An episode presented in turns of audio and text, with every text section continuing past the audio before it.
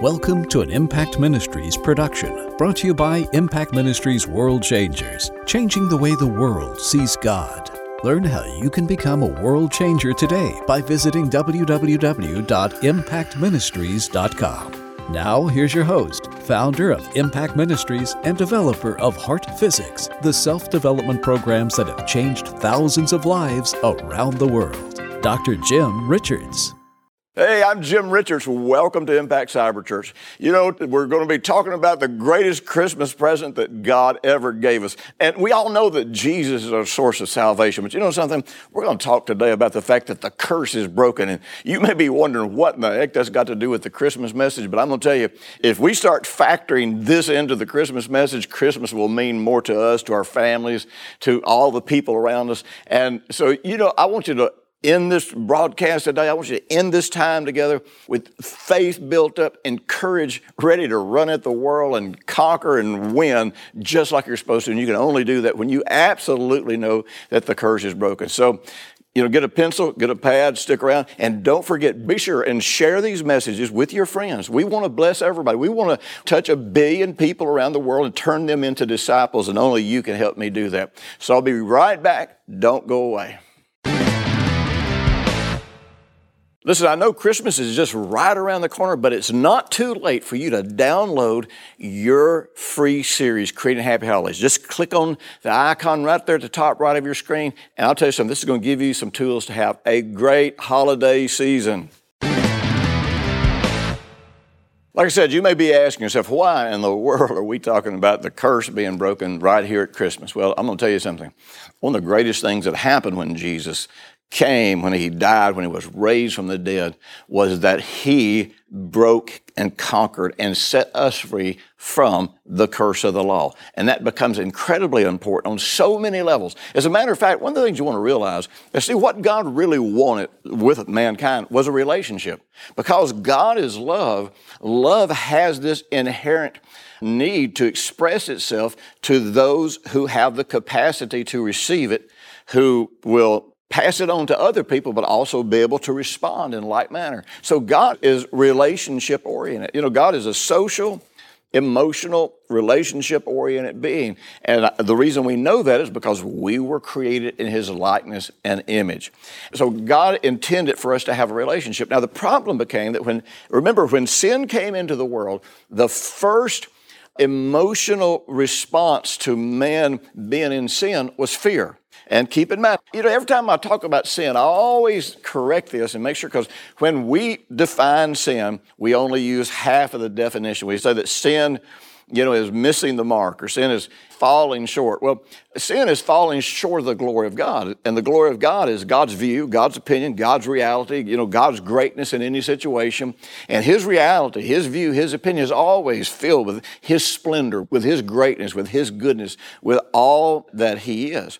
And so God wants this relationship with us. But the problem is when sin came in, man it wasn't just that he committed some action that made him become less than the glory of God. It was the fact that he began to perceive himself as less than the glory of God. That was the whole temptation. It all started from man believing a lie, believing that he wasn't who God said that he was, and perceiving that he was less than God. Well, when you come face to face with a perfect God, if your heart is not established in the fact that you are loved, that you are accepted, that you are made righteous, that you are whole, if you're not established in that reality, then fear is going to manifest because if you see yourself as less than God sees you, you will hide from him just like Adam did on many different levels. You know, you might not hide behind a tree somewhere, but you'll emotionally hide from God. And so man had to have some way that he could escape this sin nature. And remember, the sin nature is to perceive yourself different than God perceives you, and the manifestation of that is always fear. Well, the Bible tells us, the book of Hebrews, the second chapter, that Jesus came to deliver those who all their lives were held captive by the fear of death. So, delivering us from the fear of death, the fear of destruction, you know, ultimately, what is death? Death is separation. That's from a biblical perspective. And so, the ultimate death is separation from God. And man separated himself from God because of the way that he saw himself. Now, the book of Colossians tells us something interesting. It tells us that at the cross, you know, that Jesus removed the enmity that existed in our minds. Now, some people take that, and as far as I know, I was the first person in America to talk about this being something that exists in somebody's mind. I wrote it in my grace book years, years ago, back in the 90s, was preaching it back in the 80s. And so a lot of people started running with that, not understanding what it really meant. I'm not saying, and the Bible is not saying, that there was no enmity between God. But the Bible is saying that that enmity existed because of what was in the mind of man. First of all, God never rejected man. God never wanted to destroy man. God didn't even really put man under curse and didn't even really put the world under the curse. Man brought the curse into the world. And as a result of that, you know, the Bible says that because of you, the earth is cursed. It doesn't say God did it, that God made it happen. God had given man authority here. But in man's point of view, in man's experience, he viewed it as God caused the curse. So man's whole life in relationship to God began to be bound up in fear. And everything that God did from the motive of love, man interpreted from the idea and the motives of fear. You know, it's really interesting. I see some really good people posting on Facebook. They'll say, you know, the law was all about obedience and the law was all about performance, but Jesus came and gave us grace, and grace is, is all about the heart and about love. Well, no, actually, the truth is, the law never was just about external factors. The law was about the heart. If you go back, he said, believe these things in your heart. Do them from your heart. Trust God with your heart. Be in love with God. Love God, love people, love yourself. All that came from the Old Testament. It didn't just originate in the New Testament. But you see, we still think that God's intentions under the Old Testament were performance based and fear based. And they absolutely were not. And when Jesus came, He showed us what God's intentions was. He showed us how to understand the Old Testament and He established the new covenant. You know, I say this all the time there's a difference between the Old Testament and the Old Covenant.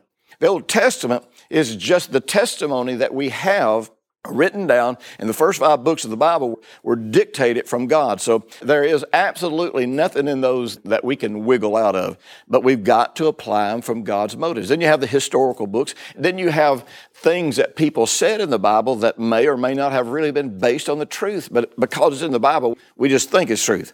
So we have a lot of trouble properly interpreting the Old Testament because we just don't understand the laws of interpretation and we don't understand that God always meant for things to be done for the motive of love. And then we have whole trouble understanding the Hebrew language and properly interpreting the Hebrew language. But here's the deal. Curse came. Now, the curse, you know, it's interesting. The word curse, again, that's one of those words that we think of the curse as a penalty that God causes a person to experience because of their violation of the law or their violations of the rules. But really, the word curse has more to do with being worthless in other words, your life being worthless, being fruitless, with being disgraced. In other words, the way you live is unacceptable. The way you treat people is unacceptable. You're a disgrace because you don't trust God's wisdom and apply it in your relationship. It means to be contemptible. And so the idea behind the curse is not that this is something that God puts on you because of what you do, as much as God established this and because he created man and he showed us how that we could and should live. And the curse, the becoming contemptible or having a, a disgraced life or, or having horrible circumstances, or, you know, actually, one Hebrew source says that the word curse means sheep for the slaughter. In other words, we put ourselves in a position to be slaughtered. And we do that because we're afraid. We don't trust God. We don't trust God's motives for what He said. And so we put ourselves in a situation where our life becomes contemptible, where it becomes disgraceful, where it becomes that we become sheep headed for the slaughter by our decisions, not because God is pouring that out on us. But you know, the amazing thing is, and the announcement that the angels made before Jesus, or when they were announcing Jesus' birth, the announcement was that finally there's peace between God and man. And ultimately, that means that finally man can actually live a life that's better than the consequences that he deserves from actually being disgraceful or from actually making horrible mistakes, from actually disobeying God's word. And you remember when we disobey God's word, it's because we don't trust God. And that's the heart of the problem. Listen, I'll be back in just a minute. Don't go away because I want you to get this. Hey, I know we're getting right up on Christmas, but I want to be sure that you get my gift to you. Creating Happy Holidays is a series that I put out there just for that reason, so people could have great holidays, enjoy it, enjoy their families, and get the most out of whatever celebrations they were having. Listen, if you'll just click right up on the top right hand side of your screen, you can get access to this free gift right now. And I'm telling you, it's going to bless you, it's going to help you, it's going to help your family. You're going to have a great holiday.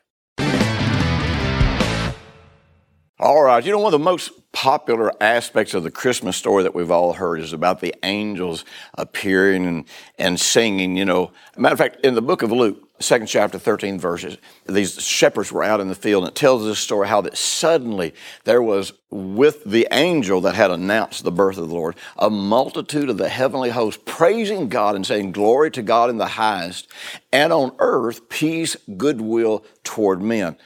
But now, so many times we have taken that to say peace between men or among men. You know, Jesus said, Look, I didn't really come to bring peace. I came to bring a sword because there's got to be a division between those who intend to walk in love, who intend to trust God's standard of what love is, and those who intend to be destroyers.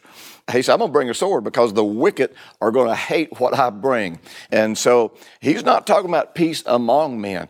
Yeah, I'm thankful that sometimes uh, during the Christmas season, some people have a conviction or a desire to live at peace with more people and they put more effort into living at peace. That's a good thing. But I want to tell you something.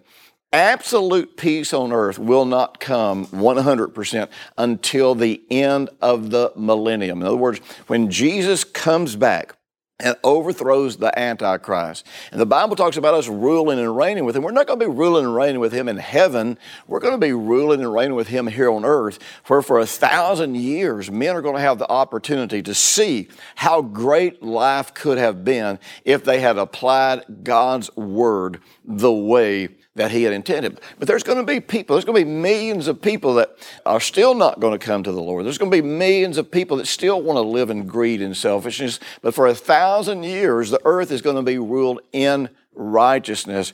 But there will not be a hundred percent peace between men because there will be the wicked that we'll still be having to contend with. But at the end of that thousand years, when there's the final uprising and finally all wickedness is removed from planet earth, and actually the earth then is purged by fire and renewed. And you know, it has to be because that's the only way the earth can survive after what man has done to it by bringing sin and fear into the earth. And then finally, New Jerusalem comes down here to earth, and this is where heaven will be. This is where we will spend eternity with God. And then there's going to be absolute peace.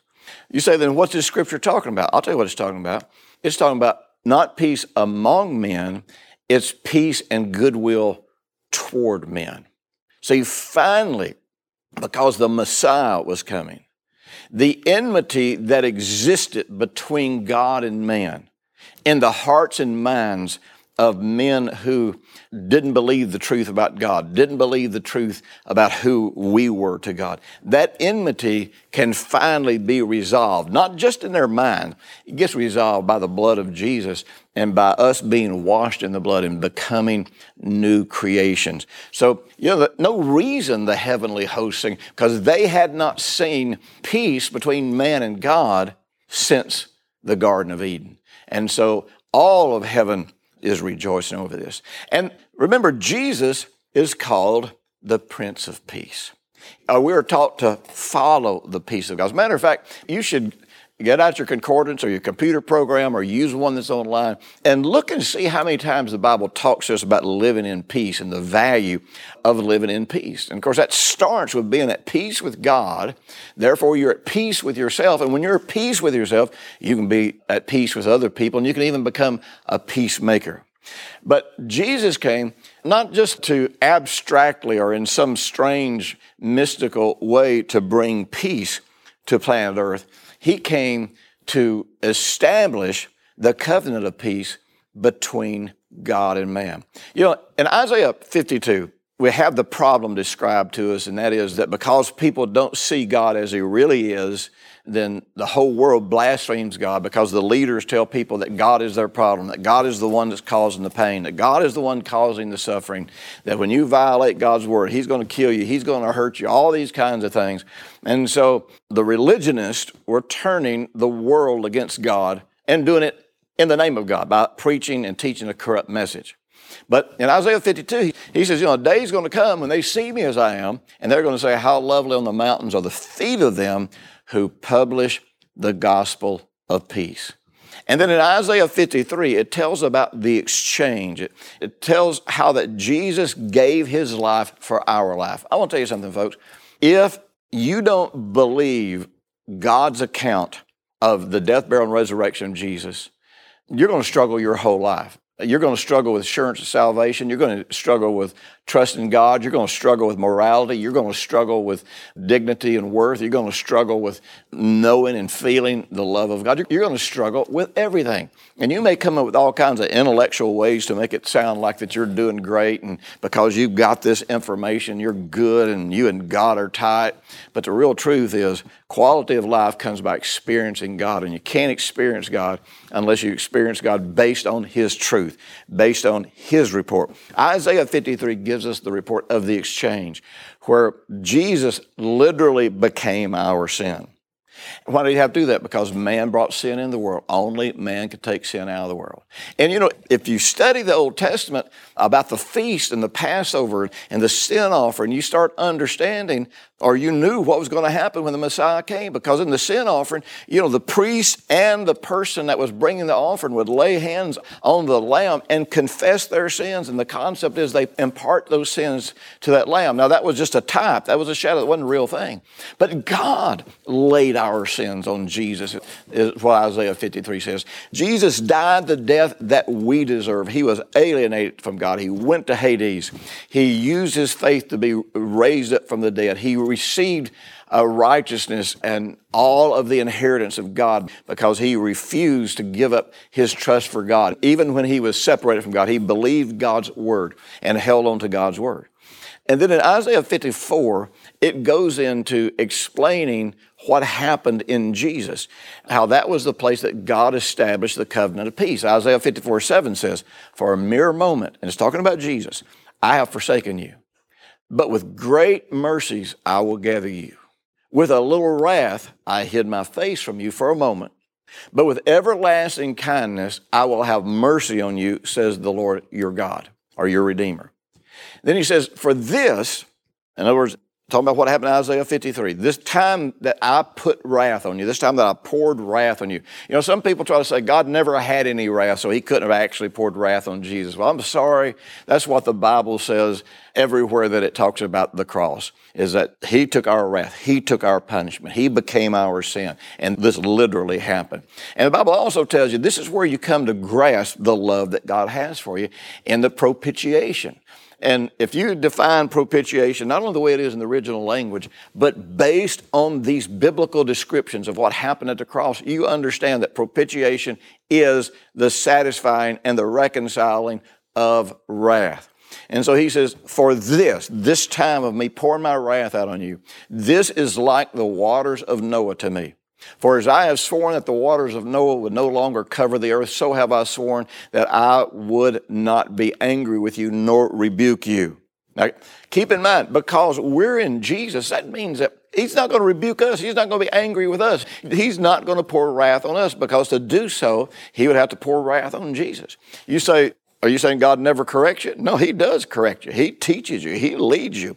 He tries to take you down the path that you should go, but He doesn't do it through wrath. And you don't have to have fear. And that's the most incredible thing. We're freed from this curse, and we don't have to live under fear of something bad happening to us because of our failures. But He goes on to say, For the mountains shall depart and the hills shall be removed, but my kindness shall not depart from you, nor shall my covenant of peace be removed, says the Lord who has mercy on you. So, in other words, he said, This is just like the waters of Noah. And I swore that I'd never destroy the earth by water again, put a rainbow in the sky, and that's been the sign of my covenant not to ever destroy the world by water. But I did this in the blood of Jesus. And just like I swore that I'd never destroy the world by water, I'm swearing that I will never pour my wrath on Jesus again. And the key is we are in Jesus. Now remember, faith works by love.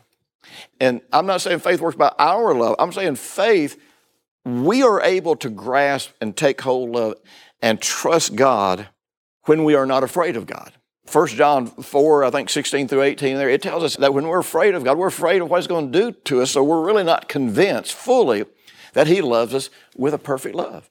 And so when we believe God loves us with a perfect love, then we're able to have faith. And it says that love drives out fear because, see, you can't have fear of someone and trust for someone at the same time. You know, that's why in Romans 10 17, where Paul is talking about the gospel of peace being established, uh, starting in verse 15, he says, How beautiful are the feet of those who preach the gospel of peace, who bring glad tidings of good things. He's quoting from Isaiah 52. Then he goes to Isaiah 53. But they have not all obeyed or believed our gospel. For Isaiah says, Lord, who has believed our report? So then, faith comes by hearing, and hearing by the word of God. The word of God that you have to hear in order to eliminate your fear of God is the gospel of peace based on the covenant of peace. God has made peace with the Lord Jesus. And if you are in the Lord Jesus, you will never, never, never, no matter what happens in planet Earth, no matter what all of the other wicked people in planet do, you will never, ever, ever face destruction. You'll never face wrath. God will not turn on you. He will not be angry with you because you're in Jesus. And you'll be able to trust that when you, in fact, believe how Jesus brought this peace. Man, the angels appeared, and for the first time since the Garden of Eden, there was going to be peace between man and God. Now, there was going to be an incredible price for that peace. Jesus was going to live a sinless life. He was going to overcome all temptation. He was going to die, become our sin, take our punishment, and be raised from the dead so that we could have peace with God. I'll be right back with my mentoring moment. If you've been plagued with depression or frustration or difficulty at the holidays, be sure and take this opportunity. Right there it is at the top right hand side of your screen. Click on there and download Creating Happy Holidays. It's going to change your celebration. You know, people just keep asking me, what can I do to help? People are so excited about what's happening in their life. They're wanting to make sure other people have the same kind of experiences with God that they're having. That's why we call them world changers. Let me tell you two things that you can do. Number one, every single thing that you receive on here that helps you, that benefits you, repost it. Put all these messages on your Facebook page and send links out to all of your friends and tell them how it's helping you. Actually, there's three things because another thing you can do is be sure and like our YouTube channel. This is more important than almost anything else that you can do because the more you like our YouTube channel and if you subscribe to our YouTube channel, the more people will get exposed to it the way YouTube works. Also, the last thing is, of course, we always need finances. To reach the whole world costs money, and we don't hit you up and we don't manipulate you, but I want you to have the opportunity to become a world changer and help finance the gospel going to the ends of the earth. You know, one of the things that you can do And I would encourage you to this. This is the mentoring moment where we start talking about getting practical. You know, the practical side of this is to study, to look at, learn everything you can about what Jesus accomplished at the cross. And many of you know one of the most powerful series I've put out in years is one called Three Days That Changed the World. You know, what happened from the cross to the throne. And, you know, you might want to get that series. You might want to spend any off time that you have in the holidays going through that.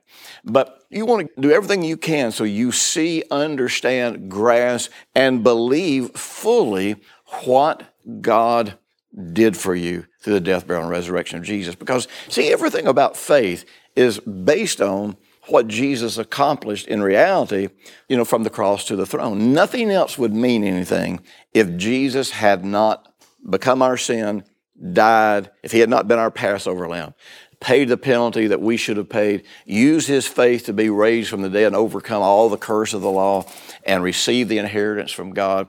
Nothing would mean anything if it were not for the resurrection. So all of your faith should be rooted in what God actually accomplished through the death, burial, and resurrection. You know, and then you might find ways to start incorporating this into the way you think. One of the interesting things, you know, here's what you should do during the rest of the Christmas holidays is on a regular basis, just tell people, you know, God gave me a special Christmas present. And of course, they're going to say, what, what do you mean God gave you a special Christmas present? And you're going to say, God broke the curse of the law over me the rest of my life, I get to live in the blessings of God. In other words, make this a part of your conversation. Study about it, you know, renew your mind, make it a part of your conversation, meditate on it. Because I'm telling you, you want to get to where you see this in your heart, you experience this in your heart. And for those of you who have responded to our special Christmas offer, you've probably got the I believe in God CD. Use that meditation and transform everything about you and God. Thanks for listening to the weekly Impact Ministries World Changers podcast with Dr. Jim Richards. If you like what you've just heard, we encourage you to share our web address, www.impactministries.com, with friends and colleagues. Be sure to check out the resources section of our website for previous podcasts and our videos. Join us next week for another great message by Dr. Jim Richards.